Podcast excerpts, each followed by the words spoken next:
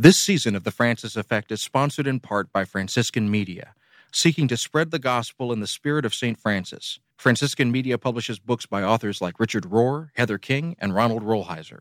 Get 25% off your first order in the store when you use the code FrancisFX. That's Francis, the letter F, and the letter X at franciscanmedia.org. That's franciscanmedia.org. This season of The Francis Effect is brought to you by Liturgical Press in Collegeville, Minnesota.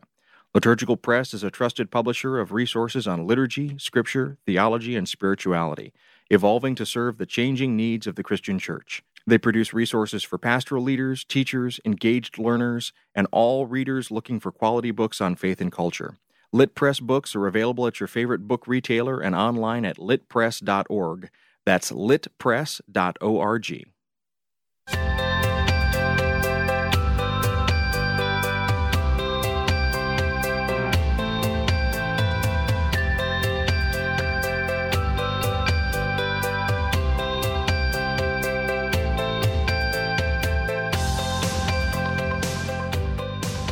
Hello, and welcome to the Francis Effect Podcast. My name is David Dault. I host a radio show called Things Not Seen about culture and faith, and I'm an assistant professor of Christian spirituality at the Institute of Pastoral Studies at Loyola University Chicago. I'm here with my two friends, Heidi Schlumpf and Father Dan Horan. Heidi is executive editor and vice president of National Catholic Reporter, a publication that connects Catholics to church, faith, and the common good with independent news, analysis, and spiritual reflection. Father Dan is the director of the Center for Spirituality and professor of philosophy, religious studies, and theology at St. Mary's College in Notre Dame, Indiana. Every couple of weeks, we get together to discuss news and events through a lens of our shared Catholic faith. Father Dan and Heidi, welcome to you both. Heidi, how have you been? Well, I've been traveling again, so I can never keep up with Dan Horan, who's like traveler extraordinary here. But for me, especially for the last two years where I have barely left this house, you know, last time we recorded, I was in Seattle for an event there. And shout out to all the good people in Seattle where we had a great time with an event at the cathedral. But last week, I traveled to Washington, D.C. for the summit event put on by the Leadership Roundtable, a Catholic organization that tries to help parishes and other Catholic groups with kind of best practices. And it was a wonderful event. And I met a bunch of friends of the podcast there. So I want to give a shout out especially to Kristen Halvey from Our Lady of Mount Carmel Parish in Ridgewood, New Jersey. Kristen, thank you for the cocktail that you bought me on whatever night that was, Thursday night. Also, Bob Bodoni from uh, who, who, works with Harvard University and was one of the speakers there said he never misses. So it's great to hear from our listeners, and they're always welcome to support us in any way, including buying us a cocktail. Right? Most welcome. What about you, Dan? I know your schedule has been packed. Yeah, yeah, it has. I, I had to laugh when you talked about the traveling extraordinaire because uh, I, I, guess it's a it's a professional in in the religious sense of a religious profession of vows habit because we Franciscans are an itinerant mendicant order, and Francis of Assisi famously did not want us to be locked down like monks in a monastery or canons in a cathedral, but to be out with the people in the world. And you know, we don't always travel. Not all of us have ministries that that require that, but some of us find ourselves making up for the rest of the community with with by foot, by by bus, by plane. So yeah, it's been it's been wonderful. I spent last last week with um, in a number of, of places actually. It began with university of dayton in dayton ohio. So go flyers great marianist institution. I was very humbled to have been invited to serve as the inclusive excellence scholar in residence this year there. So i was there for a few days giving lectures and presentations and engaging in conversation. So you know a shout out to the office of diversity and inclusion and to the whole flyer community there who were incredibly welcoming and engaging and and just just wonderful. So that's that's a lot coming from a St. Bonaventure Bonnie because we're A10 rivals, but uh, I can say go Flyers that, that except for the two times we play each other in basketball for each each season. And then I was out in San Diego for a board meeting of the Franciscan School of Theology at the University of San Diego. Always great to be there with my colleagues and, and to see and to promote and to support the great work that's going on there. But the uh, the highlight, I think, the pinnacle of, of the most recent travels was heading to central New York State, where I was with my family last weekend, where we celebrated the baptism of my newest nephew. So, shout out to little Finley, who is uh, one of the newest members of the body of Christ and was a great sport about the whole thing. Everybody commented on you know, not only how cute he was, but how well behaved and smiley he was. In fact, I had the mass and I was greeting parishioners at my brother's parish in Syracuse. And as they were leaving, there was one young couple that had a baby in a carrier. And I said, Oh, look at this little guy. What did he think of the baptism? And, and his dad said, Well, he's up next month. And so we were telling him, You got to be as good as that baby who was just baptized. So it was a lot of fun. David, what have you been up to? So I mentioned in the last show that I had the opportunity last Friday, as we're recording this, to play a concert at the Fireplace, which is a retreat house run by the Franciscan Sisters of Perpetual Adoration here in my neighborhood of Hyde Park on the south side of Chicago. So, shout out to Sister Julia Walsh and all of the folks that live at the Fireplace. We had a great time. It was in the backyard. They had a fire hence the name the fireplace in a fire pit and i managed to play for about an hour and a half and that's the first time that i've done a live show like that in front of a crowd in almost 15 years.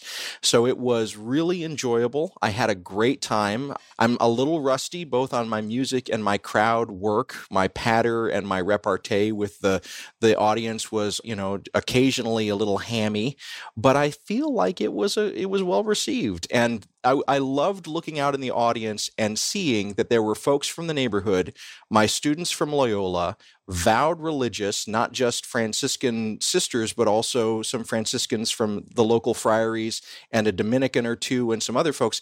And my kids and family were all there. And so a chance to really have my, my children see what it is to have a rich and diverse community that includes vowed religious that was really wonderful for me. So I had a great time. I hope that they invite me back. And that has been wonderful. It was also exhausting on like every level, physically and emotionally. It took me a couple days to recover from that. So I'm here to report that from an uh, objective observer, it went well. So I was very sad that I couldn't be there because I was en route back from Washington, D.C. But on Sunday, I ran into some folks from the newly formed small Sant'Egidio community here in Chicago. And one of the women we were with, we were out doing some ministry to homeless, and she said she had been at the concert and it was awesome. Oh, wow. That's awesome. And for folks that don't know about Sant'Egidio, we'll put a link to that in the show notes as well, because that's an amazing international ministry to the poor that has just started, or maybe started back. I'm not sure here in Chicago, but I'm delighted that you're involved with them, Heidi. And I can't say enough good things about them. We were involved with them when we were in Nashville, my wife and I, and I just, it was very formative to my Catholic experience coming into the church, working with that community. So I'm just delighted to hear that. I was just going to say, I love all these connections where we all know a lot of the same folks and are running into the same folks. Yeah. Well, looking ahead to our show today, we're going to be talking about the recent busing of migrants to Martha's Vineyard and other locations by the governor of Florida. We're going to be talking about the recent synthesis documents about the Synod on Synods released by the United States Conference of Catholic Bishops. And we're going to be talking about the war in Ukraine in our last segment. So, all that's coming up. Please stay with us here on The Francis Effect.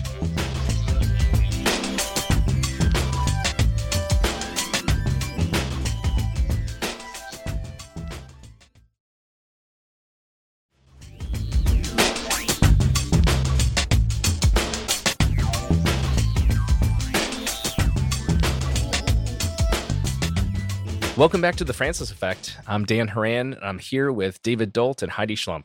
Every couple of weeks, we get together to discuss a variety of topics from a perspective informed by our shared Catholic faith. We are recording on Wednesday, just as Hurricane Ian is heading toward the west coast of Florida.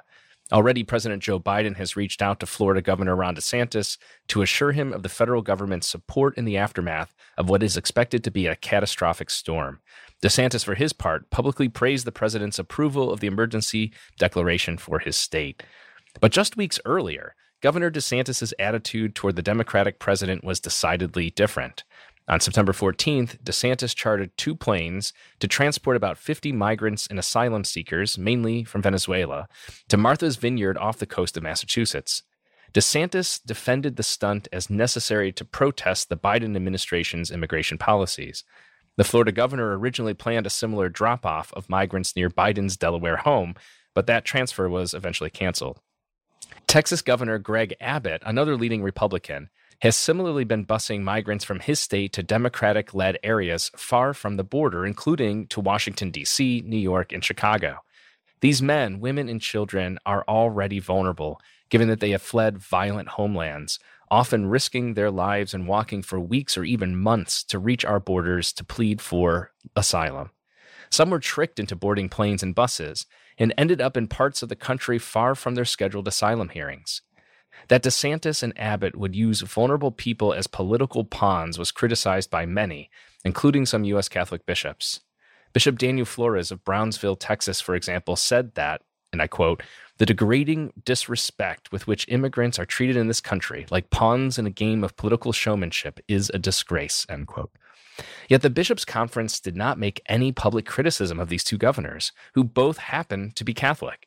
The bishops' conference did, however, release a statement marking the Vatican's World Day of Migrants and Refugees. In that statement, the bishop said that Catholics should use the day to, quote, reflect on the circumstances confronting migrants, refugees, and victims of human trafficking.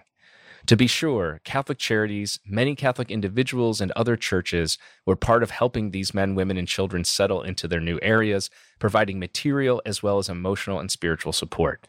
But Heidi, what does this say about our church that two prominent Catholic governors have taken to moving already vulnerable people around for political gain? And does this fit with church teaching to welcome the stranger? Yeah, well, the obvious answer is no. I mean, first of all, le- I'm glad to see that Biden and DeSantis have somewhat buried the hatchet in their conflict with one another to rally behind the need to support people in Florida. I was watching some videos of the hurricane hitting Sanibel Island, a place I've visited before, and it really looks like it's going to be an extreme s- storm. And we're praying for all the people in the path of this and the many you know, increased storms that we're seeing that are hitting so many places, Puerto Rico, etc. But back to the busing and flying of migrants, I mean, this is so clearly against our church teaching, which is to welcome the stranger. But it struck me, I kept waiting each day to see if the bishops' conference would do a statement about this, and they didn't. So I think you know that if the governors, Catholic governors of two other states, were so flagrantly dismissing Catholic teaching on an issue, if it had to do with uh, transgender folks or abortion or something else that had to do with sexuality, we would be hearing about it, you know, maybe even calls for denying them communion. So I'm not saying we should deny communion to Abbott or DeSantis, but I was grateful to see that a number of church leaders, including some bishops, called them out. NCR did an editorial about this. We called it despicable and said that Catholics should critique it. And we pointed out that, you know, these are people. These are people with inherent human dignity and people who have already suffered. And i guess that's what really struck me is that that you heard the stories especially of these venezuelans who were put on the plane to martha's vineyard all because some politician thought it would be clever to drop them off where barack obama has has a large home. You know like you take these folks. In the meantime i'm reading about the stats that show that the majority of asylum seekers in this country are not even at the border. Most of them, the largest percentage, are in California. Many of them are already in blue state cities. So this was all very performative and not very funny or clever and hurting people on top of it. So very, very disappointing. The day that all this was unfolding, I tweeted out to the conference of bishops in Florida that I was upset with them because my wife, who was an editor at U.S. Catholic for a number of years, used to tell me that any time that anything had to do with abortion, she would get a fax from a bishops' conference within the hour. But any other social justice issue, there was silence.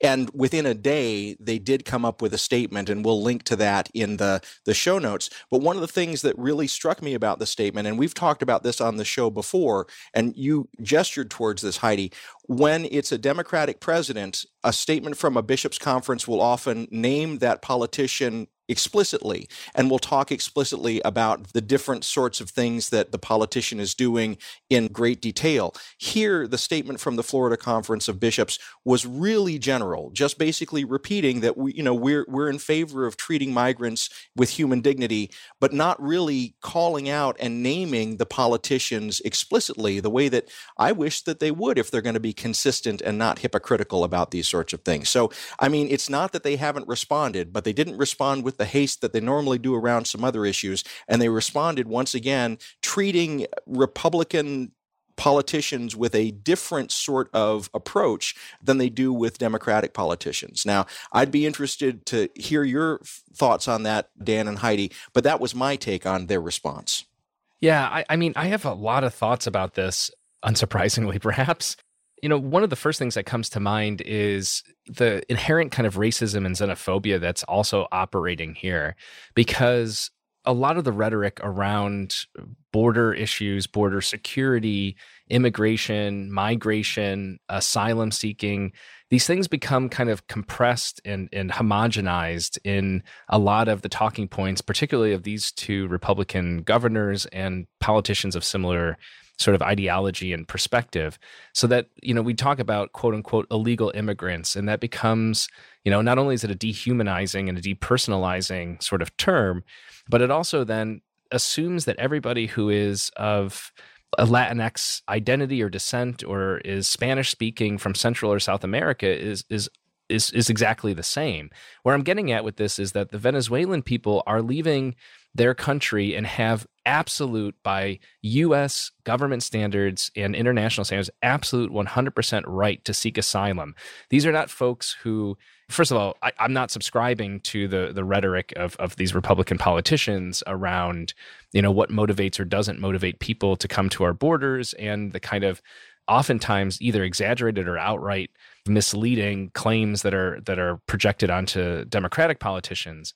What I am saying though is that wherever you stand, including those who who might have, you know, maybe more restrictive views of of how many folks can should be allowed to come, you know, through our, our southern border, you need to recognize these these are people who actually have legitimate claim. That's that's part of what makes this so egregious, right?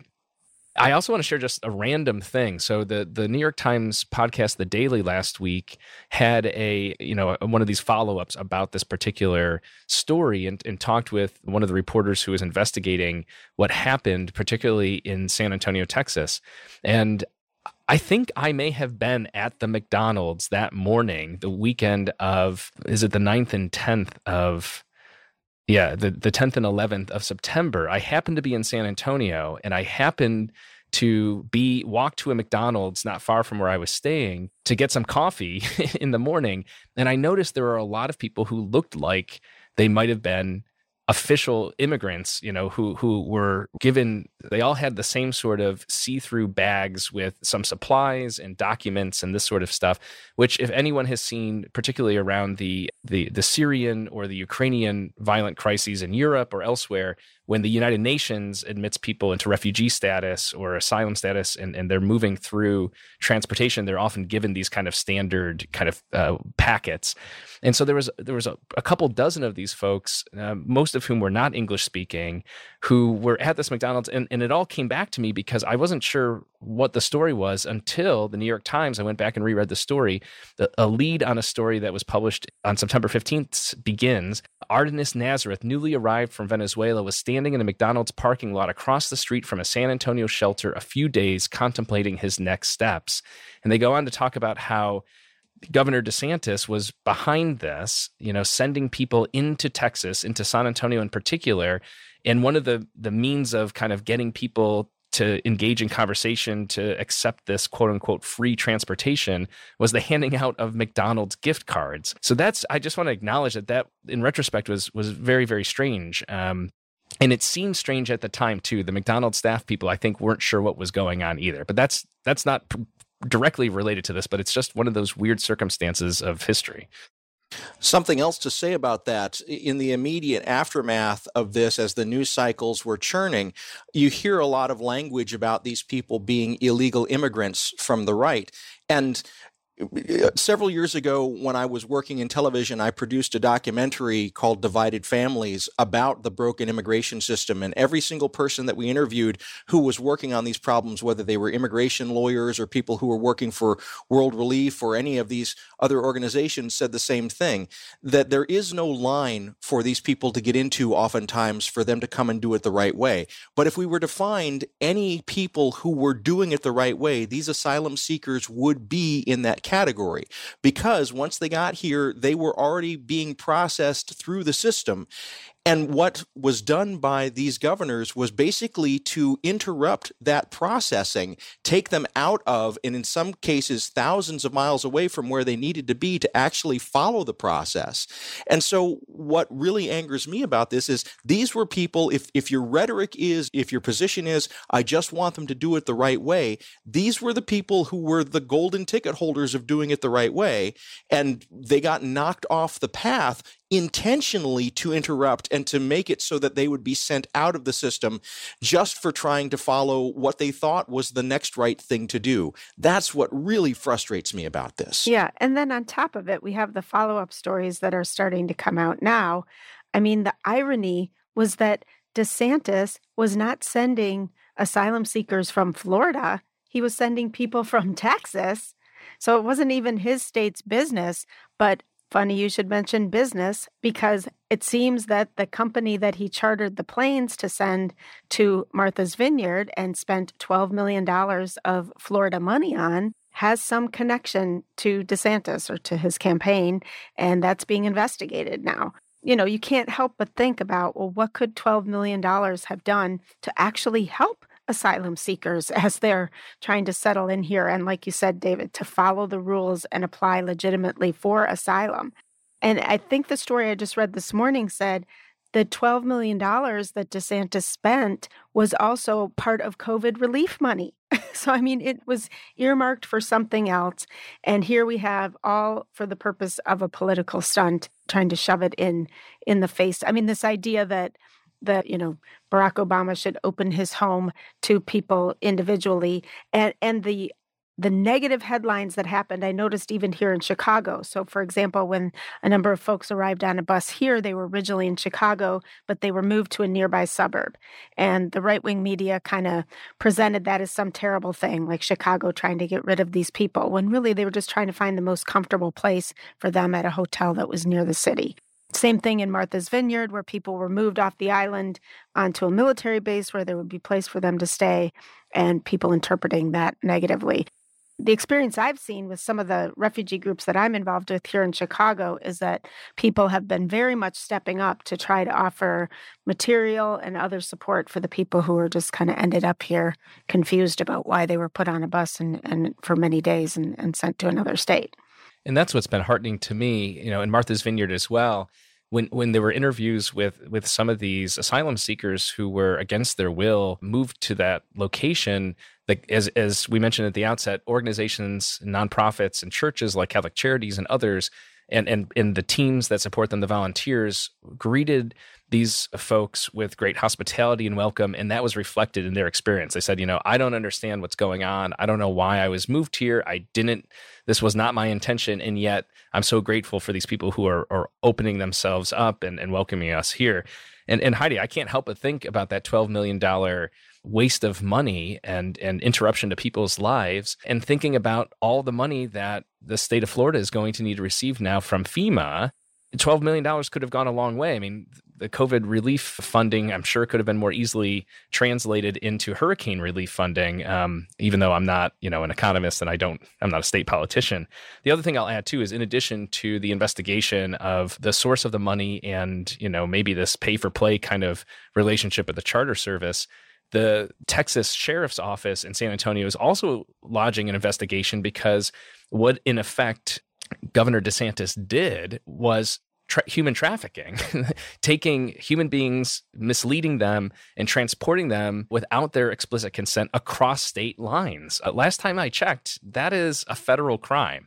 So it is also it leads to almost like farcical levels when you think about the fact that the governor of Texas is doing this, the governor of Florida wants in on this, you know, scheme and, and this kind of publicity and and goes into Texas and then commits crimes that are investigated by the authorities in Texas. I mean, you, you really can't make this stuff up. And I think the thing I want to say about this is I don't understand the reactions of those who still stand by and support politicians and these antics. I mean, antics to me seems actually too lighthearted in discussing something so serious as this. I've seen this on social media. I've, I've heard this in television clips where people are saying, well, you know, this is the right thing to do. We have to deal with this, quote unquote. Now, you know, these northern states should have to deal with this or this, that, and the other. And when people like, you know, the bishops in Texas, like Bishop Flores or Archbishop Gustavo from San Antonio and others who, who are great pastoral leaders who are like Pope Francis, shepherds who smell like the sheep who are there with their people, when they say, you know, you are using human lives for political purposes, these are like pawns in a game. That's dehumanization. This is a life issue. And there's nothing, nothing pro life about what these governors are doing and what their supporters are. So if you are a supporter of these two politicians and politicians like them, you need to examine your conscience. And I say that quite seriously.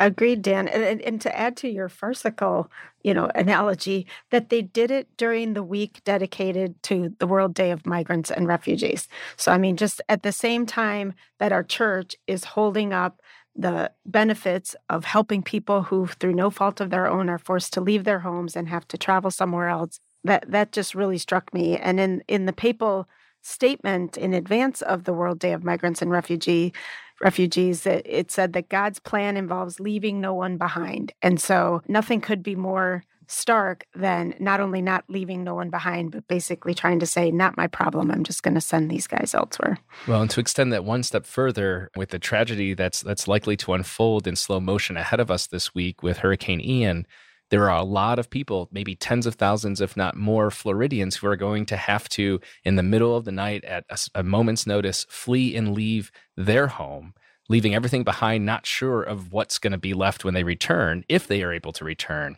And this is exactly the experience of these women and men and children that are, you know, so I, if if there was ever an opportunity for empathy and, and openness and understanding, I would hope this is the moment. I don't have much hope for Governor DeSantis. He doesn't strike me as somebody who is introspective enough in this way. But for those who might be his supporters in that state, take a good look at what's going on right now. Ooh, I love the way you brought that all full circle there, Dan.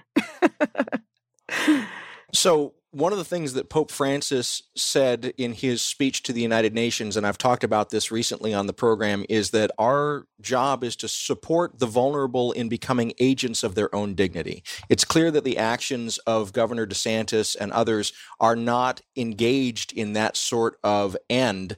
I hope that our listeners will join us in both praying for those that are vulnerable, but also taking opportunities that we have with our resources or our time to assist and support those who are simply trying to protect their families and simply trying to make a better life for themselves to become agents of their own dignity. Unfortunately, I'm sure that we're going to be returning to this subject later in the season, but for right now, we're going to take a quick break. You're listening to The Francis Effect.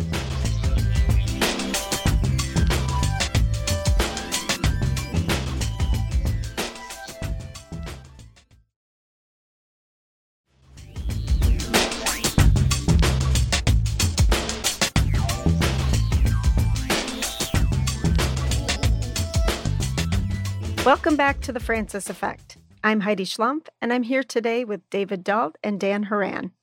Every couple of weeks, we get together to discuss a variety of topics from a perspective informed by our shared Catholic faith.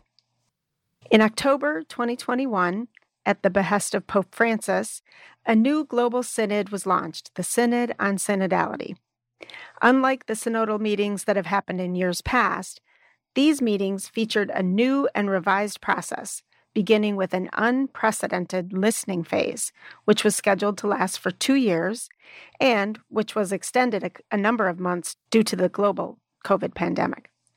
The stated purpose of this listening phase has been to provide opportunities for both current Catholics and those who have been pushed to the margins or even who have left the church to participate in the dialogue process.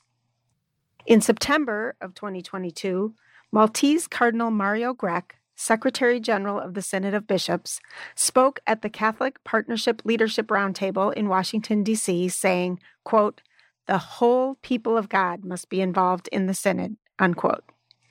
Now, various bishops' conferences around the world are starting to issue summary reports of their respective listening processes.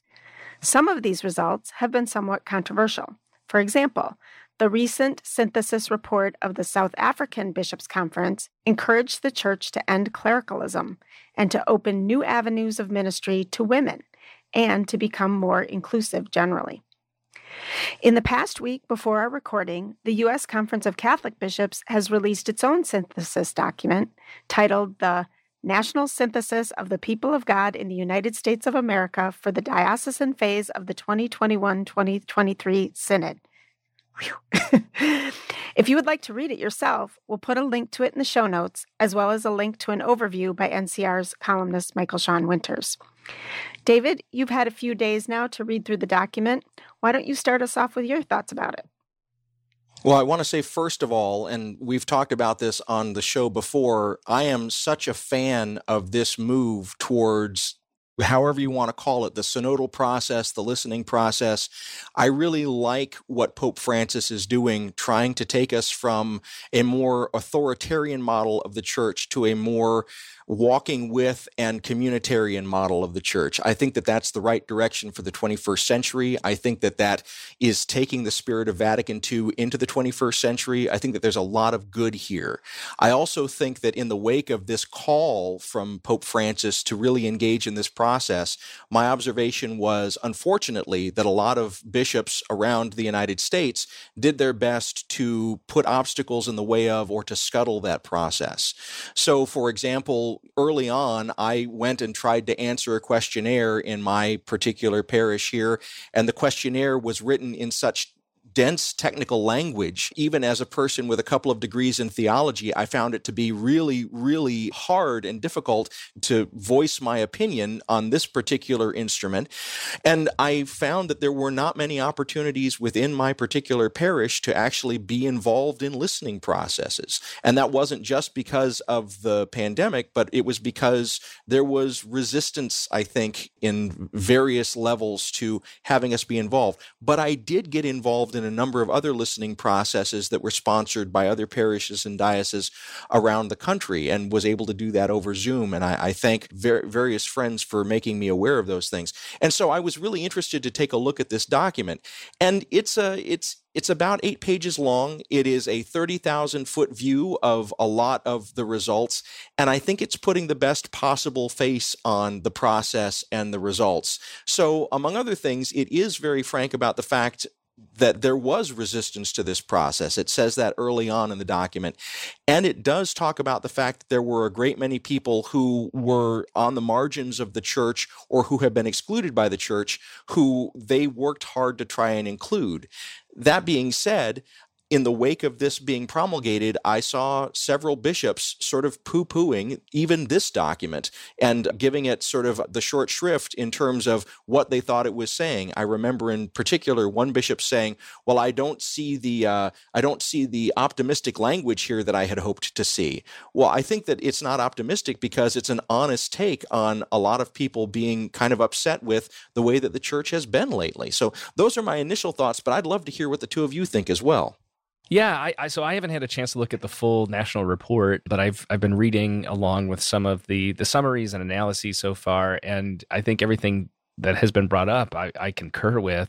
And like you, David, I'm disappointed by and but not surprised that certain bishops and, and other figures, especially online, are, as you put it, poo-pooing and short shrifting, you know, this this work, which which is par for the course, right? I mean, the whole uh, principle of synodality is is a dialogical and dynamic process that requires, as I'm fond of saying, belief in the Holy Spirit. And I am very, very convinced that if not in terms of their profession of faith and certainly in their practice, a lot of church leaders and ordinary Christians alike act as if the Holy Spirit does not exist. They do not believe, you know, it's what I call Holy Spirit atheism. And part of that is a trust that God moves in and through the church, which is the people of God.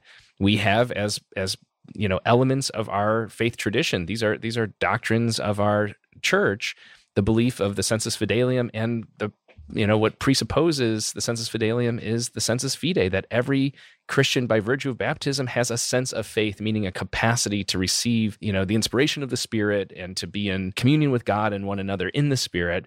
And the sensus fidelium is about how the church as the body of christ as the the assembly receives what it is that's that's being taught with authority or we call magisterium but I'm thinking also this week there was a, a conference at Boston College in honor of the theologian and one of my former professors, Professor Richard Gaillardetz's work. And, you know, one of the things that he has spent his whole career doing is looking at the the history and the the sources and the tradition around authority and magisterium. And he makes this point that, you know, we still have not grappled with the renewal. This is not a new thing, but it's a return to the earliest sources of our tradition of a synodal and dynamic process, you know, of reception of church teaching, which means it's not just an idea the pope or the bishops get and then they unilaterally pass that on to us and we passively receive. That had been the modus for a long time, for many centuries. But Vatican II went back to the early church as Paul VI did with the Synod of Bishops process and said, no, no, no, no the spirit works in community through dialogue in conversation and it arises from that experience of the spirit in community. It's conveyed to church leaders who then articulate that in the form of teaching and then that gets passed on to future generations and is received by the same body. So that's a, a little theology nerding out there but i'm i'm not surprised because i think a lot of both church leaders and individual christians alike hold that old fashioned and misplaced understanding. I say old fashioned because it's it had been around for centuries, but it's misplaced because it doesn't arise from our own tradition and from our history. Yeah, I agree. And of course, the event that you quoted with Cardinal Grech speaking at was the event that I was at in Washington, D.C., and his address was very powerful. I think a lot, there was a lot of buzz in the room afterwards because he, you know, not only said that listening has to happen, he was very much emphasizing how the, the bishops need to realize the Holy Spirit resides in everyone and that there seems to be sort of a lack of trust in the people. And he specifically mentioned two groups who he thinks in this synodal process are going to come to the fore, and that's divorced and remarried Catholics and the issue of same sex couples looking for blessings of their unions. And he's said, you know, what what is the fear if we listen to these two groups? Might they have something that we can learn from? And you know, on the one hand, that is very powerful, especially given the way our church has operated in the last couple decades, that a cardinal who's in charge of this whole worldwide process would say those things at a public event. But as someone who has been, you know, part of following kind of church news for several decades now, I feel like we're back in the 1980s where we where we could discuss those things back then too and we thought things might actually go beyond the discussion phase. There was a lot of conversation at the leadership roundtable event about the difference between listening and consulting. So listening my understanding is just I'm hearing you. I'm not going to interrupt. I'm going to at least like hear what you have to say. But consulting involves a step deeper. I'm taking that into account. I'm taking that into my own experiences, my own things that I believe about the church, and allowing it to transform me. And there might be something tangible that you'll see different about the way a bishop would act who's actually consulted rather than just listened. And I think the fear is, or the or the concern on the part of a number of people who might be more in my generation, is like we've been saying this for years. And first we were listened to, then we weren't listened to, but we've never been consulted. And so I'm getting more on board with the synodality thing because I know I was a little negative at the beginning, but I, I have concerns about whether it will really lead to anything, any lasting change in the church. Well, I, I want to speak to that because you you gave that quotation. What could be the harm of this? Kind of keeping the pulse on social media. Those on the more conservative side of the church say the harm is that we're just going to listen to people spout untruth and they're going to speak against established Catholic doctrine and teaching. So that's what the folks on the other side think that the harm will be. To speak up for synodality, one of the things that I come back to in my teaching is I, I think a lot about a philosopher from the middle of the 20th century by the name of Hannah Arendt. And in her analysis in a book called The Human Condition, she says there are kind of two ways that we organize big groups of people. We organize them economically and we organize them politically. When we organize things economically, you put in 800 sets of you know raw materials on the front end of the factory and you know you get 80 widgets out at the end of the other side of the factory, you're basically predicting outcomes. And if things divert from that predicted outcome, something has gone wrong. It's about kind of controlling the future and controlling where we're heading. And she says the political process, in contrast, is not about a predictive future, but an open future where we bring together multiple interests in a process of consensus and we come up to an outcome that we didn't anticipate and that is greater greater than we could imagine. And one of the things that oftentimes happens in these processes with the bishops is they want these processes to look like what Arendt called the economic process. They want to know the outcome when they sit down to dialogue. They don't want to be open to an unexpected future. And I think what a lot of people who are still optimistic about the synodal process are going into this with is we still believe in the possibility of an unexpected future for Catholicism that is part of what animates me in this process and makes me excited is if we could actually get the bishops to sit down and be consultative to actually engage in dialogue instead of simply listening until they get a chance to tell us what the truth is then we might actually have a church that can survive the 21st century. Now i'm i'm not sure if that's going to happen but that's my hope when i am feeling hopeful. Yeah i really appreciate you saying it that way david. I'm i'm, I'm kind of on the same page with you though I think sometimes I come across a bit more pessimistically, which is always makes me laugh because I'm I'm a glass half full kind of person, and my friends can can affirm that. You could probably confirm that, but the I I think there are two things that are that are operative here, and, and what I'm referring to in thinking about this is your point about the church surviving the 21st century, and I, I kind of like the urgency of that. And and two things that come to mind are fear of change and the truth that learning is always uncomfortable. And I think these two things go hand in glove. They're, they're, they're two sides of the same coin that reflect the resistance of, of church leaders in particular, right? So bishops who have certain teaching authority and pastoral responsibility, but also, you know, our, our fellow, you know, ordinary Catholic Christians as well who are resistant.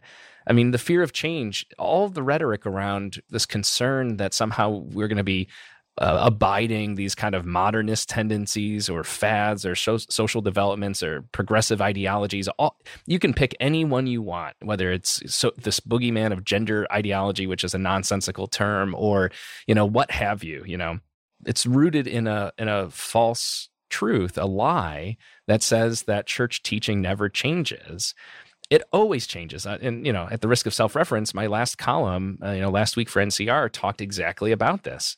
And I make the point, you know, kind of without kid gloves anymore. I'm, I'm kind of done with this that, you know, the church's teaching and rhetoric, not just it's sort of teaching on the one hand and then this compartmentalized pastoral approach on the other, but, but the core of it is, is simply wrong.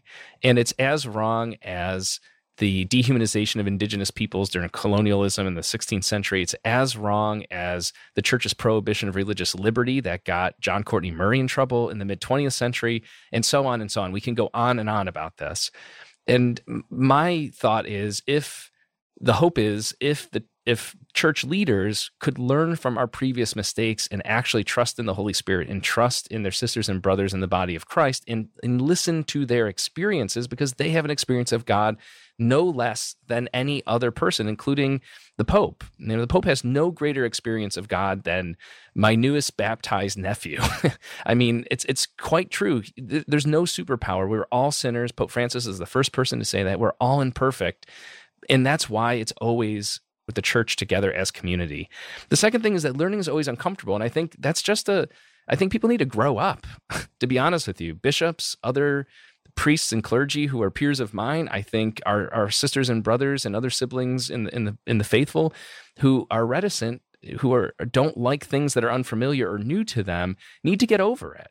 And I, I see a parallel with this kind of secular push across states to prohibit things that are scary or threatening or discomforting for those in comfortable positions in power.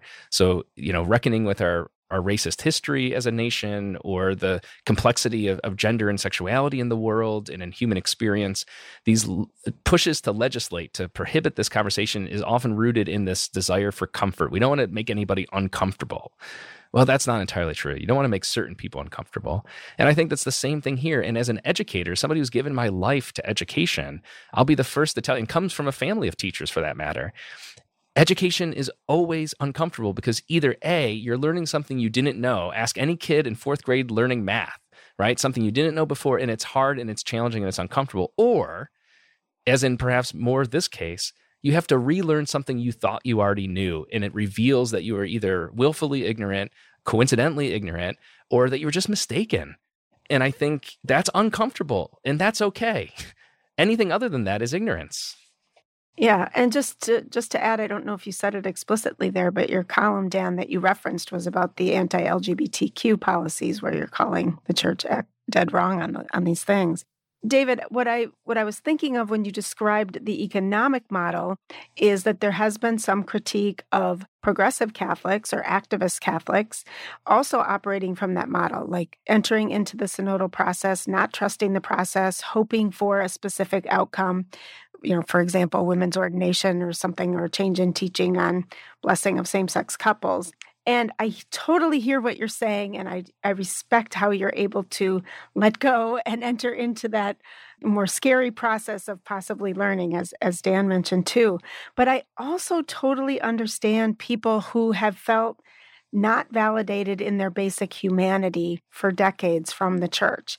And to ask them to trust the process is a big ask to let go of thinking that at the end of this process, your humanity is going to be acknowledged in a way that it wasn't before. So I'm a little bit both and on that. But I, the, you know, the thing that was talked about the most at this leadership conference roundtable event, which was all focused on synodality, was Holy Spirit this, Holy Spirit that, and and you know sometimes that's hard. What's the Holy Spirit talking, and what's our own ego talking? That's what we really do need to enter into true, true Christian discernment to try to figure out. Well, this is one place where the Catholics could learn something, I think, from the Religious Society of Friends, the Quakers, who I used to hang out with, because the Quakers have a long 300 year history of, because they are such a Holy Spirit led group, trying to work out, you know, when one person hears a calling, how the entire community comes around them and helps them to discern the authenticity of that calling and how we might actually move forward. There are processes like that in the Catholic Church as well. But one of the things that the Catholic Church has not been good at doing is including the laity in that discernment process oftentimes. And that's that's an opportunity here. It's an opportunity for us to actually open up and listen to the way that the Spirit is moving in the whole of the church, not just the hierarchy of the church. I'm sure that we will be coming back to this subject again as the season goes on. For right now, we're going to take a quick break. You're listening to The Francis Effect. Please stay with us.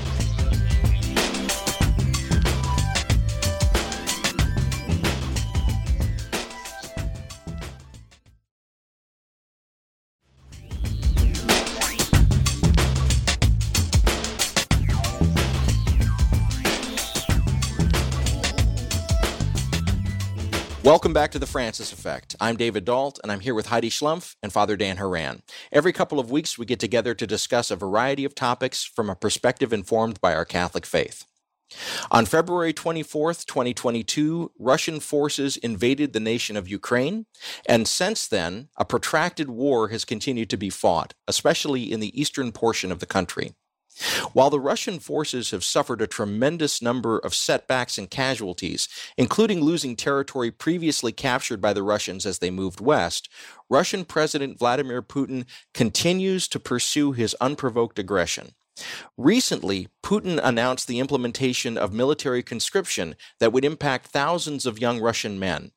Additionally, the Russian president has spoken publicly in ways suggesting his openness to using some kinds of nuclear weapons against Ukraine. There are obviously significant geopolitical, economic, and moral implications arising from the situation in Ukraine specifically, and Western Europe more broadly. Given Putin's rhetoric about the Ukraine war as a proxy for fighting the West in general, and with international military and financial support for Ukraine's self defense, it does not take much imagination to see the potential for this conflict to spill over from an isolated regional war to something far more treacherous and long reaching. There are a lot of factors to consider and discuss, even as we are seven months out from the initial Russian invasion. Dan, let's start with you. What are your thoughts about the ongoing war in Ukraine? Well, first of all, I think, like most wars, if not all wars, there's a sense of futility and uselessness in this. I mean, when you look at the casualty numbers, the latest that I saw estimates for those killed and injured are close to 100,000 basically on both sides. So, you know, somewhere near or under 100,000. This is including the injured on, on, the Ukrainian side and on the on the Russian side.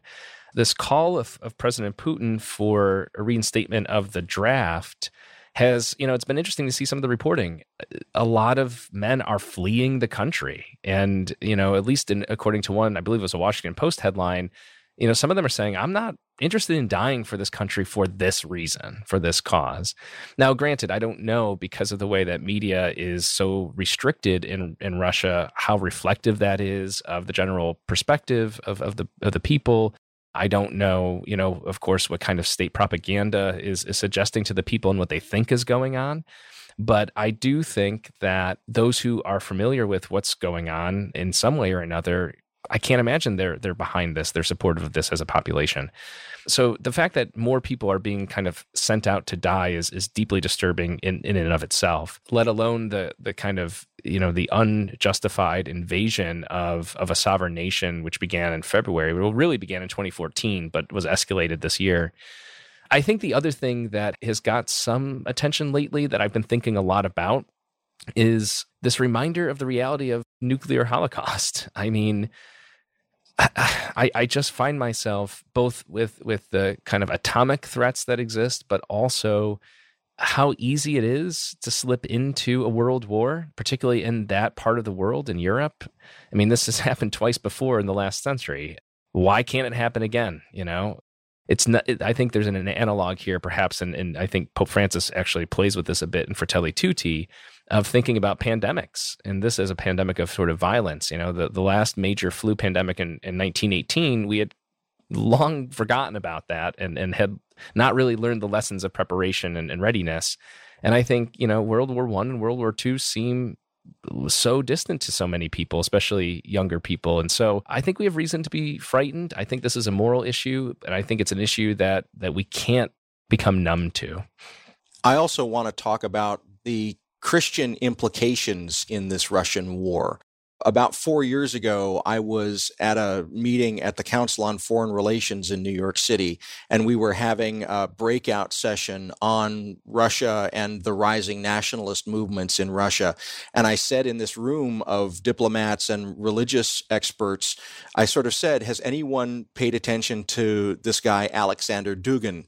And everyone was like, Who is that? And Alexander Dugin, in many ways, is the philosopher behind the rise of Russian fascist nationalism that's been going on in the last decade. He is a hyper partisan and he is taking sort of pieces of the Orthodox church's theology for scrap and using it to kind of build this notion of Russia being the great savior of humanity against the decadence of the West. And so I think that, you know, we need to realize that the global Christian church is involved in a dialogue about what it is and how it how it should operate with regard to national governments. We saw Trump here trying to co-opt Christianity into his cause. We see Putin definitely co-opting Russian orthodoxy into his cause. And that's a concern because, in addition to having proxy wars about East and West, we're also seeing a kind of quiet religious war brewing in some ways. Now, I'm not an expert in international relations, so I've sort of reached the end of my expertise here, but I'd be interested in what you two think about the religious dimension dimensions of all this, in addition to the nuclear and the political dimensions of all of this? Well, I'm not an expert in international relations either, but I agree with you, David, about the concerns of the connection between religion and the rise of authoritarianism in many countries. We just had the election in Italy this past week and saw the prime minister who used kind of culture war you know language to kind of rile up her base similar to some things that we've seen here in the United States. And I think there are a lot of people raising this warning and pointing it out. So it's not like you could say that you're missing it because you know I, I read stories all the time about people pointing out these connections about faith being misused in this way. I was thinking about how the media covers the war and how after a certain number of months things kind of do leave the front page and the return comes when there's something either like positive news like the reports that Ukraine had re uh, retaken some parts of the, of the country that the Russians had taken or the threats about nuclear war but it is very difficult to watch the death and the suffering of many, many people on both sides. I, I saw the people, not only Russian men fleeing the country, but some people in Russia protesting and risking their safety, if not their lives, and being arrest, arrested because they were willing to, you know, go out and publicly protest what, what Putin is doing with this war. And the reports from the battlefields continue just to be so so grim. David, the, earlier this week you tweeted, "Are there are there certain kinds of movies that you never watch?" Like certain genres. Like I don't know where you get these things sometimes on social media, but for me it's war movies. I and there's so many good war movies out there, but I just can't make it through the battlefield scenes with the suffering and death that's shown there and I think about that every day about what's going on in Ukraine on both sides. So I think our Christian faith does require us to keep shining a light on that though. Yeah, I I do on occasion watch war movies, but it's interesting. I, I, don't think I watch them that often. You know, it's been like 1917 and uh, Saving Private Ryan, those kind of classics. But that's an interesting point, Heidi. I I keep thinking back to our our earlier segment about what the Republican governors of Texas and Florida are doing with asylum seeking people at, at, at our border and in our country. And I think about the language of using human beings as political pawns. And I and I keep thinking that that's really there's very little difference between the intention that leads to what a Governor DeSantis or Abbott do with these men, women, and children and what Vladimir Putin's doing, not only with the people of Ukraine, but also with his own people. I think that to me is what strikes me, David, to your question about the kind of religious element, you know, the the sort of theological element. I I, I can't help but think that people like Vladimir Putin are not looking at these people as human beings with dignity and value, with with intrinsic worth, but but it's it's all a means toward an end. And as going back to the great tradition of Saint Augustine, you know, if if we mistake things that are meant to be treated and respected as ends in themselves, like human life and dignity, as means, then we're committing grave sin. And and and so I think there's there's that moral judgment which falls. I, I recognize maybe too lightly in this debate when pe- when bombs are going off and people are dying to say like, oh, well, this is a sin and this is morally reprehensible. Maybe it's self evident. But I think, you know, to your question, I think we as as people who are religious, who espouse the gospel and its values, or at least claim to follow Jesus Christ, and and Putin does by his you know public performance at least he is a you know a, a, an, an orthodox Russian Christian who is in good standing. You know, he certainly has the the Russian patriarch, at least in many public statements, supporting him. So it's been nice to see Pope Francis, you know, kind of step up the rhetoric in, in condemning what's going on. I know that's been appreciated by by a lot of folks, especially in Ukraine. But I don't know what else there is to say because I feel like when we start talking in in terms of morality and theology, it feels so ineffectual in a time of such great suffering and crisis, but it is important. So I'm, I'm grateful you're bringing that up. Well, we can also talk about the nuclear aspects of this as well. And without going too far into a sidebar here, I follow the various workings of the the nuclear labs here in the United States, and there has recently, and this started with the Trump administration, but it's continuing in the Biden Biden administration, there's an attempt to sort of refurbish some of our nuclear weapons and upgrade them to the 21st century. And it's called stockpile maintenance or stockpile security. You see it referred to in a couple of different ways.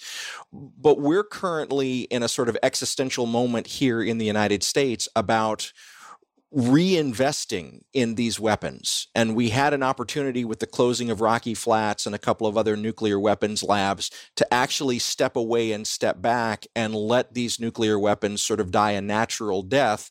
Because if they aren't maintained over time, the knowledge to make them dissipates. And we're currently ramping up to sort of recreate those communities of knowledge here in the United States.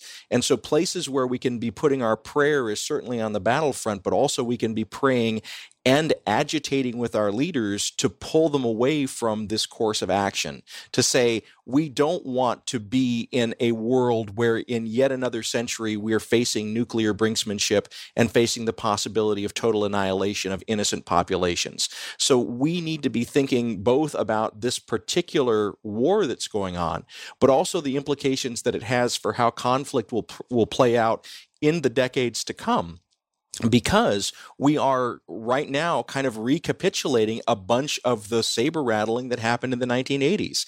And having grown up with that and having had sleepless nights for years because of that, I don't want that for my children. I want us to have a better future for my children, one where there isn't the cloud, a mushroom cloud hanging over them in that way. But I mean, here's the thing that's interesting, and, and, a major shout out to Archbishop John Wester of Santa Fe, New Mexico, and his really important pastoral letter on exactly this subject. One of the things I, I give him a lot of credit for is reminding the church in the United States in particular, but by extension, the world, that those nightmares that kept you up as a child in the Cold War, David, have never gone away. you know what I mean? And I think you're pointing this out that, you know, those weapons are, are have always been there. Those stockpiles have always been there you know, I, I, have such mixed feelings too about, you know, the energy crisis and global climate change because on the one hand, nuclear power is in the short term much, much cleaner than coal, right? And, and other sort of more traditional fossil fuels. But on the other hand, Chernobyl, Three Mile Island, right? The consequences are are so disproportionately dangerous and that's why, you know, I, I mentioned in a piece not long ago that on the one hand, global climate change is like the slow burning of the earth, the slow melting, and and the nuclear threat is just a very fast burning. you know, whether it's through weapons eh, or whether it's through so-called peaceful use of of that material. So I, I, feel very conflicted about this in some ways, particularly with the peaceful use of that material. But as long as it exists, as we've seen in eastern Ukraine and for Chernobyl earlier in this year for a brief period of time, all it takes is somebody to occupy or to destroy or to to threaten you know power plants and and you have a global disaster on your hands yet again. So i think we have deluded ourselves in some ways understandably so because of this desire not to be in a constant state of anxiety but delusion is not helpful right when the when the threat continues to exist well, and I would just say that I think the nuclear possibility, whether it's been there all along or it's being raised anew here, always brings me back to this whole idea of of just war and whether that can really be justified or not. So, on the one hand, when you had this unjust aggression on the part of Russia towards Ukraine, there was this natural affinity to think, well, of course, they have the right to defend themselves and in a movement which is you know obviously part of the teaching of the just war theory is that that self-defense is is justified. But it just when you get to the point where you know one side is talking about the possibility of using nuclear weapons you realize how all war is so futile and could lead to the annihilation of not only large populations but the whole planet. And so pacifists I know who were hopeful that Pope Francis was moving towards uh, possibly an encyclical or something more uh, more strong teaching that would reject just war teaching were a little bit discouraged when on the plane ride back from Kazakhstan he answered a question in in the press conference saying well that Ukraine has the right to defend themselves and to to acquire weapons for that but it's a tough it's a t- it's one thing to argue that in the theoretical and it's another thing when there are actual you know ukrainians on the ground losing their homes losing their families so it does sort of remind me that our our faith if we are being true to our christianity to jesus's teaching is that jesus was pretty radical about this stuff so i don't know it's it gives us a lot to think about and as the war drags on and on, we can't put it on the back burner. We need to keep thinking about it. I also think it's interesting too when people tune in and, and, and pay attention and, and when they get when they think it's about them, you know, I mean, I think we're we're oftentimes a selfish species, and so you know, with with the the recent escalation of rhetoric from Putin about you know he's not bluffing and and this kind of language around the potential use of nuclear weapons, now people are sitting up and paying attention.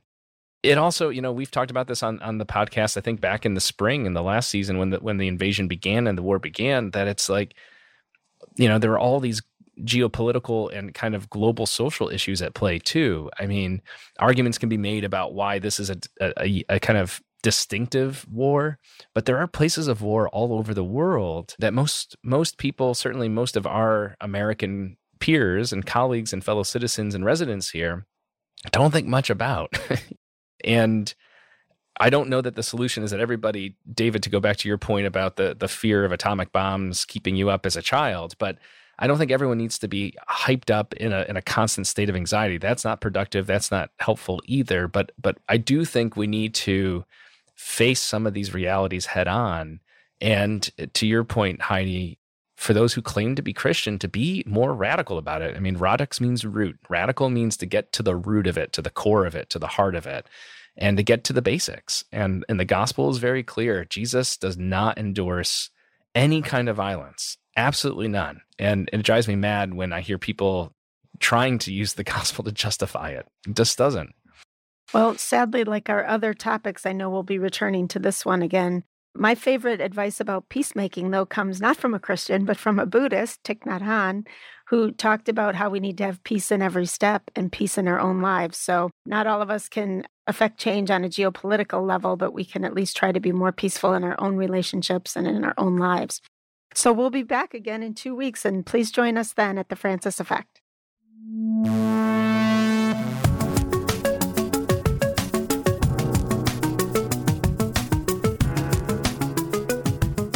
The Francis Effect is produced by Sandberg Media. We recorded the show at the William Adams Studios here in beautiful Hyde Park on the south side of Chicago, Illinois. The opinions expressed on this program are our own and do not reflect the position of any institutions with which we might be affiliated. We also want to give a shout out to our friends at Salt and Light Catholic Media Foundation. They're also not responsible for the content of this program, but they gave us their kind permission to use the name The Francis Effect, and we appreciate it. Check out their good work at saltandlighttv.org.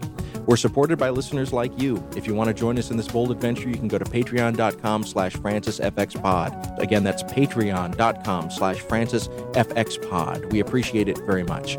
You can follow us on Twitter and Facebook at francisfxpod. That's Francis, the letters F and X, and the word pod. Likewise, our website is francisfxpod.com. And if you want to send us a question or comment, you can always talk to Frank by emailing franciseffectpod at gmail.com. That's effect spelled the English way, E F F E C T. If you're here for the first time, welcome. We have seasons worth of episodes going back into history. We hope that you listen to all of them, and we'll be back in two weeks. Thanks for listening.